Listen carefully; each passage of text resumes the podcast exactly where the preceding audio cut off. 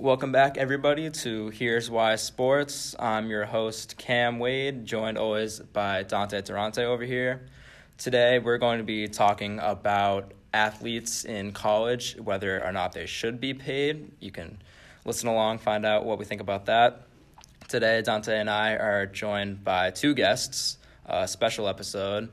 And today, we are here with uh, Matt, who is a football player at Syracuse University, and Claudio, also another student at um, Syracuse University. What's up, guys? How are we doing today? All right, how are you guys? Great, good to be here. Dante, what do you think? How you doing? Hey Cam, how's it going? It's good to be here. I'm curious to hear what uh, we have our interviewers say today. Yeah, I mean, we got a pretty hot topic that's just kind of changing every day. Um, we see the California law. A couple years ago, we had the Northwestern guys uh, unionizing. That was pretty big at the time. Um, some people are really excited. They think they may see the return of the NCAA football games, maybe one of those March Madness basketball games from a while ago. Those are a couple of my favorites. I know a lot of people enjoy them as well. Um, how do you guys feel, uh, Matt and Claudio, about this new California law along with some other states that are now joining it, that allows prof- uh, college level athletes to be profiting off of their likeness. I mean, I, I think it's great. Um, these Division One players are uh, working hard, sixty-hour weeks, lifting, watching tape, um, bringing in money for the school. A lot of money, a lot of ticket sales. Um, they deserve to be paid for it. Um, what California is doing is they're the first state to do it, but I see it going across everywhere. Uh, I think it's actually good for them to be compensated for that, but they should not be paid as a salary, but just as a compensation for what they do. I think it's two different concepts that we should maybe clarify. That what like a salary is one thing, but comp- being compensated for just doing a good job in, in, in their sport is actually another thing. And Cam, I also agree. Yes, they work hard. Yes, they make a lot of money, but they're giving a sixty thousand dollar education on average which is insane with college tuitions increasing year by year. These all these students are given a free free education and they're giving huge benefits from the school, including enhanced study rooms, additional academic support, and nicer fitness centers that normal students are not given. And I'm I'm interested to see what Claudio has to say about that.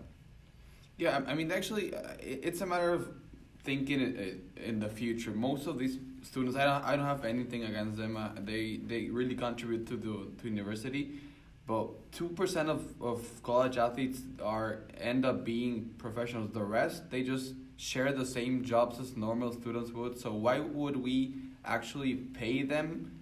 Uh, with income and then additionally be paying for their education if in the end they would be just working in the same jobs most of us do yeah, I think what you mentioned uh, the first time, Claudio, was kind of a good point where scholarships, salaries, um, this new idea with just being able to profit off of your likeness and your namesake. Um, I think it's kind of a happy medium. Um, I like the plan. I also personally think that they should be seeing more than just that, whether it be a salary or some other form of increased benefits with these uh, really high revenue generating student athletes as opposed to the rest of the student body. Um, Matt, what do uh, yeah, Matt, what do you think about that being a player yourself? What would you like to see the most? I mean, I definitely need to be paid off my name. You know, I go to the school; they don't run my life. That's one thing. Um, but I just think some people don't understand the amount of time that we put in. I mean, it's getting up at five in the morning, working out, being with your team at all times, um, and then cramming in classes. Um, and then we're also bringing in a lot of money for the school. I mean, you talk about the Flutie effect people talk about, um, which which just means that after after school does well, after they have a big player, um, enrollment rates are way up. Um, the students are usually smarter. Um, I, I believe I'm having a large impact on the school, and I really feel I should be paid. Yeah, that's honestly that's really a huge point that uh, is still referred to today. For for everyone listening out there, the Flutie effect obviously um, gets its name from Boston College quarterback Doug Flutie. The year after they, well, he won the Heisman Trophy as the nation's most outstanding college football player. The admissions circuit for Boston College the next year increased by 25 points of an average SAT, and Patrick Ewing for basketball, to make that direct comparison, after the 1982-83 season, he helped generate a 47% increase in undergraduate applications and a 40 um, point rise in freshman SAT scores. And I think if these guys are just having that big of an impact on their university, they should be receiving some sort of benefit from that, some sort of income. I mean, a lot of other things that the university is doing doesn't have that kind of power, but just a single individual to be able to do that and then receive nothing for it, just oof. And I think a lot of the players like to say that they make the money, they make the school a lot of money, but at the same time, a lot of these players are disposable. There's only maybe one or two superstars on each team, whether it be basketball or football or hockey. And there's only two stars that are actually profiting off one or two people, like I said. So these players, the rest of them seem to be disposable, and I'm sure there's a lot more potential recruits that are waiting online that would love to play the sport for the love of the sport rather than getting paid for it. Yeah, that's a good point. We're uh, mentioning there's only a few superstars per team that are going to be most affected by this and take the most benefit from this new California law. I mean, between the two highest revenue generating sports at the college level, uh, men's basketball and football, you have 1% of these basketball guys going pro. I mean, the NBA draft is only two rounds with 60 picks to fill out these rosters. And in the NFL, even with the increase in teams, NBA has three, NFL has 32, and you got 53 men active rosters. It's still only 2% of uh, FCS players that are going pro. So, yes, it benefits the guys that would need it the most, but I mean, what about everybody else? I mean, these guys are risking their bodies every day, honestly. And Matt talked about the time commitment. I mean, the average Division One college football player spends like forty three hours, something like that, um, per week to his sport, which is more than the typical American work week. And if you break that down, like based on their scholarship or a salary, even, that's a pretty handsome pay per hour. Um, even if it was like less, say twenty hours, they're making sixty dollars an hour. 30 hours per week would be 40 and then a 40 hour per week which is pretty close to what um, they might be doing already. It's $30 an hour. Pretty handsome entry level pay um, coming out of college. I think it's reasonable. I mean these guys are generating billions for their schools for the industry um, what do you have to say about that Claudio? Yeah, but as a non-athlete student, I mean, I'm here for a higher level degree of education, and I think most of us are here for the same reason. The education has to be the main focus of college, and if you contribute as they do, because they actually contribute a lot to, to the school, um, they their compensation is basically being funded uh, the education, which is a, a huge amount of money, um, and uh, that that that should be the focus. If if we just uh, tend to pay students, the focus of, of college would not be on the actual quality of education, but rather on on who who gets the most payment. So uh, I'm, I'm not sure what you think about it, Matt. You you, you have a, another point of view, maybe? Yeah, I mean, I, I think that um, most of the profits from the education don't really go to academics. Um, they're really going to the coaches who are getting paid millions of dollars, um, the athletic directors and the administration. Um, I, I don't know. Actually, I, I can go back to Dante's point where he, he kind of talked about how a lot of the players are disposable. I mean, you can say that, but at the same time, the schools are recruiting these players to go. So like if you can say that they're all disposable, then I mean you may be able to say that, but the school's not going to be able to say that. So yeah, I mean a couple players may be the best in the team and maybe really paying the t- uh, paying the bills, but um, at the end of the day, you can't say that they're all disposable. I think another thing is about the time. Um, a lot of athletes are, do practice a lot more hours than they're permitted each week. The NCAA only allows 20 hours a, a week for sports. Obviously, you have football players, basketball players that spend a lot more time than that. Um, but a lot of times they're just in the gym or they're just working out. And I, I think Claudio can attest to this, but I think all, all college students do go to the gym, they do work out, they do have active lifestyles, and you don't see them barking about wanting to get paid for it. So if we're gonna pay them extra hours for them to work out and stay in shape, sh- should we not pay all college students to go to the gym as well? Yeah, it's actually true. Uh, we do have normal lives and dedicate time to hobbies, and we're not actually getting paid for hobbies. So What, what kind of hobby do you want to get paid for? I don't know, maybe sports or something. I just I love to do sports, to I, I don't have the talent. Okay. So. No, Get paid to play sports. You heard it here. I, I uh, what's what's interesting about that though is, um, I mean, you're you're coming to school. You have been enrolled here from the beginning of your first year. You know that you're here for education. Maybe maybe some of these guys are, a maybe they're here for the same thing, but a lot of them aren't. A lot of them are trying to go pro, or maybe they'll be a personal trainer afterwards. But for those who are, I mean for example, for college basketball players, some of these guys on the road to March Madness, the postseason tournament, which the road can include the conference championship before that even starts, and then the tournament itself. These guys can miss up to like a quarter, sometimes more, of their spring semester. So for these guys trying to get their education, I mean, they're missing out on a lot of material that they have to make up or maybe not make up, and that definitely negatively impacts them. So it's an opportunity cost. I mean, Yeah, I think I think you're undermining the concept of a scholarship because it's really valuable to have a scholarship um, almost full that athletes have in here. So I think we're kind of undermining a scholarship and the value it has not only for this like the actual economic value of a scholarship is really really high. So I think that is a precious compensation for them. I don't know what you think about it, Matt. Like, are you okay? Are you not okay with only a scholarship? Uh, I mean, I enjoy the scholarship, um, but it doesn't really. I mean, it's of course it's helpful, but I just think that the school is profiting too much money off me, uh, my name, what I do, for them not for me to not get any monetary benefit. I do agree that uh, the sports do generate a lot more revenue than for say academics, but what about schools like let's say for Harvard who receive millions and millions of dollars from applications a year just because students want to have the chance to go there? Um, should we pay these students for generating revenue because they're smart and because they perform well in school?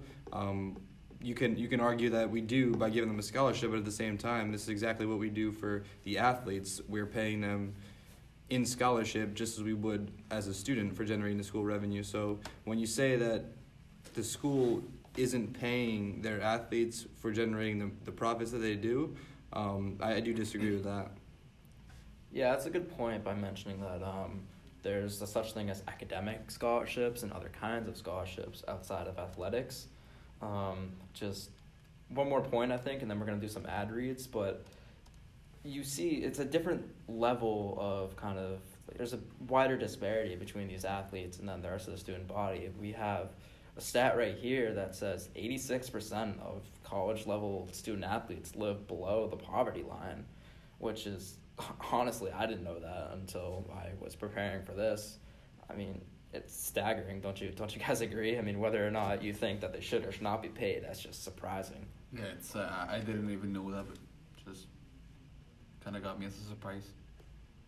All right, that's some good stuff. We got some good discussion so far. Definitely some major points made by both sides. But for now, we're just going to do some of our sponsors. Uh, today, we have SeatGeek. So, I mean, whether or not these guys are getting paid, I, I still want to watch them play. I mean, all times of the year, I, I enjoy my sports. I think we all agree it's an amazing pastime. So, with SeatGeek, man, they're just my go-to for all my tickets. I think they're really easy to use.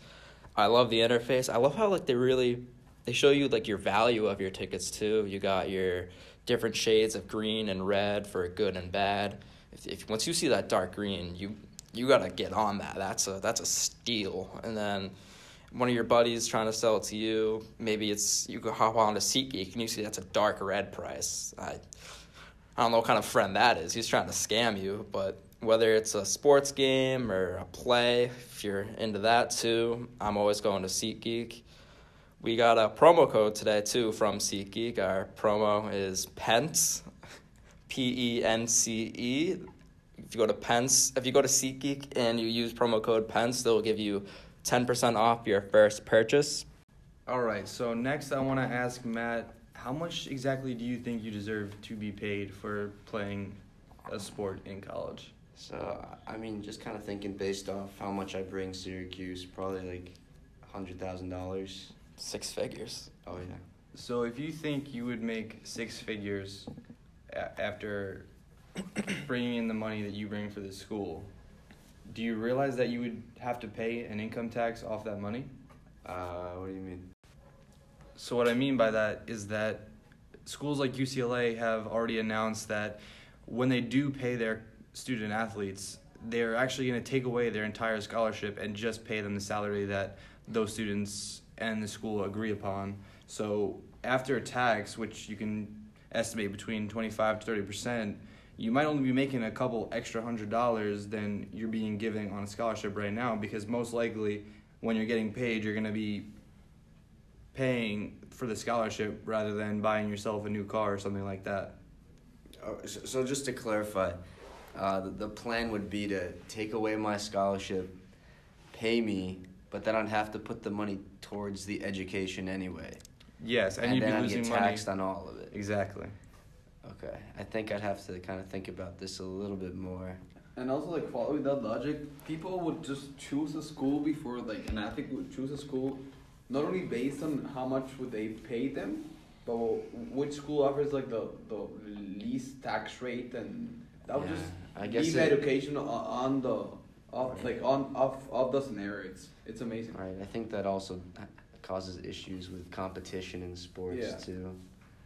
The higher pay will be just Right, Uh, right. So we, you guys said the California thing, right? How they that that state's kind of decided that players can make money off themselves.